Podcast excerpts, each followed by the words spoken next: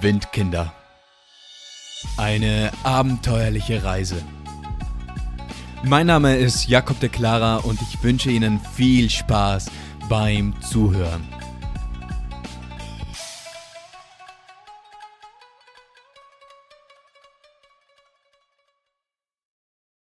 Ein endloser Weg und tiefdunkle Augenringe.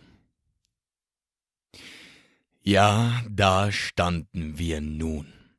Es war bereits weit nach drei Uhr morgens. Wir waren beide müde und standen da am Straßenrand und es fuhr kein Taxi mehr, es fuhr kein Bus, es fuhr gar nichts. Die Straßen waren wie leer gefegt und wir, wie bereits erwähnt, beide müde, wollten nur noch zurück in die Stadt. Naja, was will man da jetzt machen? Wie gesagt, ich habe mal Google Maps rausgesucht, die Route berechnen lassen und was dort stand, das war, naja, man kann sagen, sehr ernüchternd. Gerade jetzt in diesem Moment. Warum? Denn da stand jetzt nicht, naja, ihr müsst eine halbe Stunde gehen, ihr müsst eine Dreiviertelstunde gehen, ihr müsst eine Stunde gehen oder ihr müsst eine Stunde und ein Viertel gehen. Nee, da stand, ihr müsst knapp zwei Stunden gehen, hundert und etwas Minuten. Und das war jetzt eine schlechte Neuigkeit. Das machte jetzt nicht sonderlich Spaß und jetzt anfangs, da dachten wir so, okay, also das ist die allerletzte Variante, die was wir jetzt für uns wählen. Jetzt lass einfach mal warten. Vielleicht wird ja doch noch ein Taxi frei, vielleicht finden wir was vielleicht, ja, wird sich schon was ergeben. Also blieben wir da jetzt am Straßenrand, setzten uns hin, plauderten weiter, aber es veränderte sich rein gar nichts an unserer Situation, an unserer Lage, denn es fuhr kein Auto, es fuhr, wir fanden kein anderes Taxi, es war einfach nichts mehr los. So, wir saßen da jetzt auch für etwa eine halbe Stunde und dann meinten wir, okay, also jetzt reicht's. Wir wollen nach Hause kommen, also lass einfach mal losgehen. Und wenn wir dann vielleicht in der Nähe von der Stadt sind, da dann dann schon andere Autos noch fahren, vielleicht eben sogar ein Taxi oder ein Grab. Aber lass einfach mal gehen. Denn jetzt hier mit dem Sitzen bleiben wird die ganze Situation auch nicht besser. Also ging's los. Unser Fußmarsch begann jetzt, aber da zeigte sich dann auch schon bald das nächste klitzekleine Problem, nämlich hatte das Mädchen nicht Turnschuhe an oder sonst was, nee, sie hatte High Heels an. Und jetzt mit High Heels da die Straße entlang gehen, das war nicht so ganz angenehm. Und deshalb kamen wir jetzt auch nicht allzu schnell voran, aber dann, ja, irgendwann hat sie dann eben die Schuhe ausgezogen und ist nur noch barfuß gegangen. Aber die Situation, die ganze Stimmung, die war jetzt ziemlich am Kippen. Beide waren genervt, beide wollten jetzt nicht mal so recht, so, ja, eben wie gesagt, einfach übermüdet, einfach nur noch das Bett und dann muss man da sich jetzt abplagen, abmüden, da diese Straße entlang gehen. Und dann auch noch die Aussicht, dass es im schlimmsten Fall eben eine knappe zwei Stunden sind, was da jetzt zu gehen sind und bis wir zu Hause wären. Das, das, das, das waren keine schöne und motivierende Aussichten. Aber es brachte nichts zu jammern.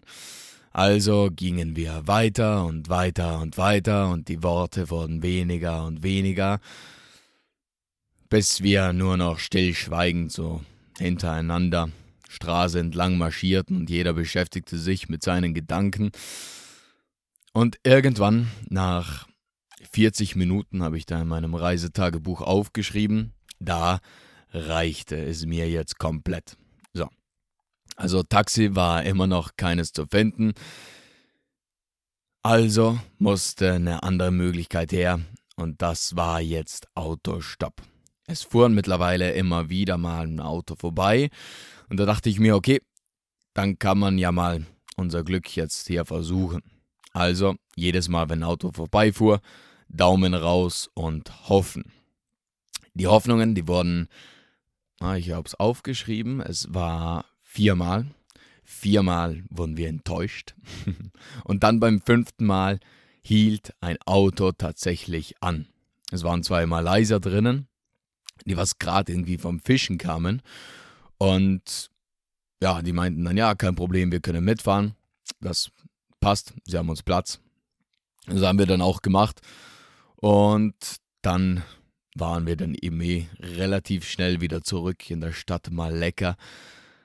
Aber zu diesem Zeitpunkt, ja, da war es dann kurz vor fünf. Unsere Laune, unser Gemüt war, naja, eher am Ende und am Boden. Wir verabschiedeten uns noch, wünschten uns eine gute Nacht und dann ab ins Hostel. Also für mich ging es dann zurück ins Hostel. Und das ist immer ein ungutes Gefühl. Also etwas, was ich nicht mag, das ist, oder wo ich mir immer denke, so, ah, nee, das, das muss jetzt nicht sein. Darauf habe ich nicht Lust. Wenn eben die Nacht etwas länger wird, als man es geplant hat und dann die Sonne bereits aufgeht und die ersten Vögel zwitschern und man selbst noch gar nicht das, das Bett gesehen hat und man sich nichts sehnlicher wünscht, als jetzt einfach mal zu schlafen und auszuruhen und man muss dann erkennen und akzeptieren, dass der Tag, wenn der nächste Tag bereits wieder von zu leben beginnt. Und dann ist man so, nee. Also ja, und genau dieses Gefühl hatte ich dann da auch, als ich zurück ins Hostel ging und eben die ersten Sonnenstrahlen schon wieder so über den Horizont rauskrochen und man die ersten Vögel hörte und auch in der Stadt begann es schon so ein bisschen zu leben. Na, da wusste ich, okay, jetzt wird's Zeit, die Augen zu schließen. Habe ich dann auch gemacht und ja, dann kam der nächste Morgen, wir blieben noch in Malekka, das war dann aber auch unser letzter Tag. Denn dann sollte es weitergehen Richtung Süden, weiter Richtung Süden, ging in Richtung Singapur. Aber wir wollten noch einen kleinen Stopp einlegen in einer kleinen Stadt, in einer Grenzstadt namens Kulai. Und wir hatten da jetzt einen Plan für uns. Also wir haben jetzt nicht Kulai ausgesucht, weil wir gedacht haben, ja okay, ist eine tolle Stadt, ist ein toller Ort, das muss man jetzt auch mal sehen. Nee, wir haben gesagt, okay, wir wollen es mal versuchen mit Couchsurfing. Haben wir dann auch gemacht und Jeffrey, der hat uns dann eben geantwortet und meinte, ja, er hätte Platz, genau für die paar Tage, die was wir halt da jetzt suchten.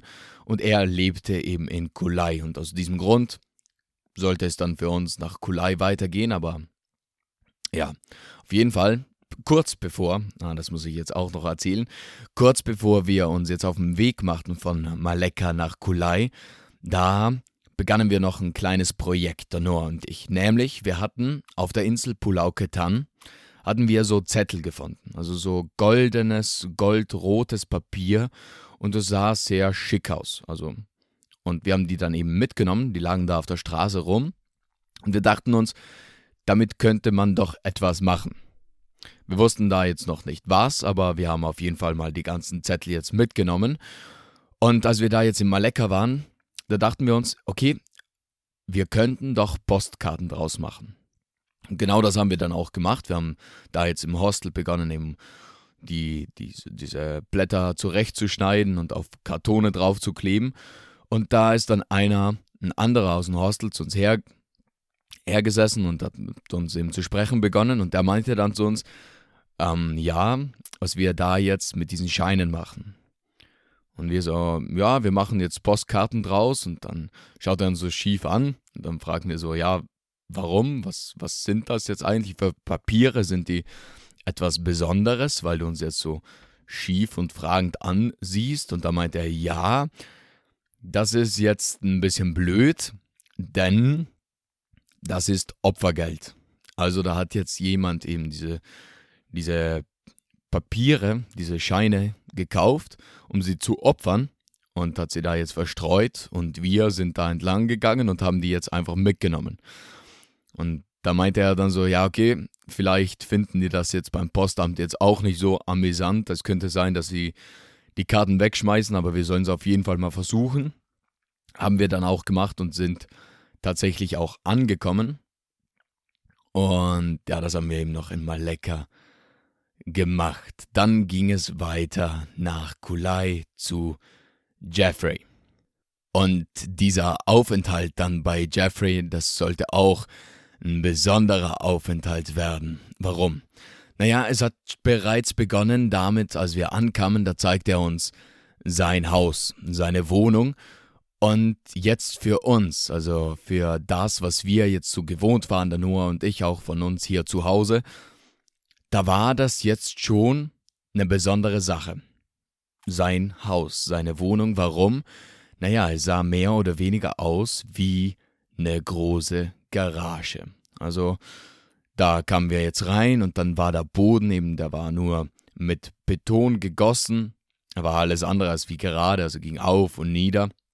Dann stand eine Couch drinnen, eine ziemlich alte Couch, ein, ein Kühlschrank und genau eine, ein Regal, also ein kleiner, ein, Regal, also so ein kleiner Kasten.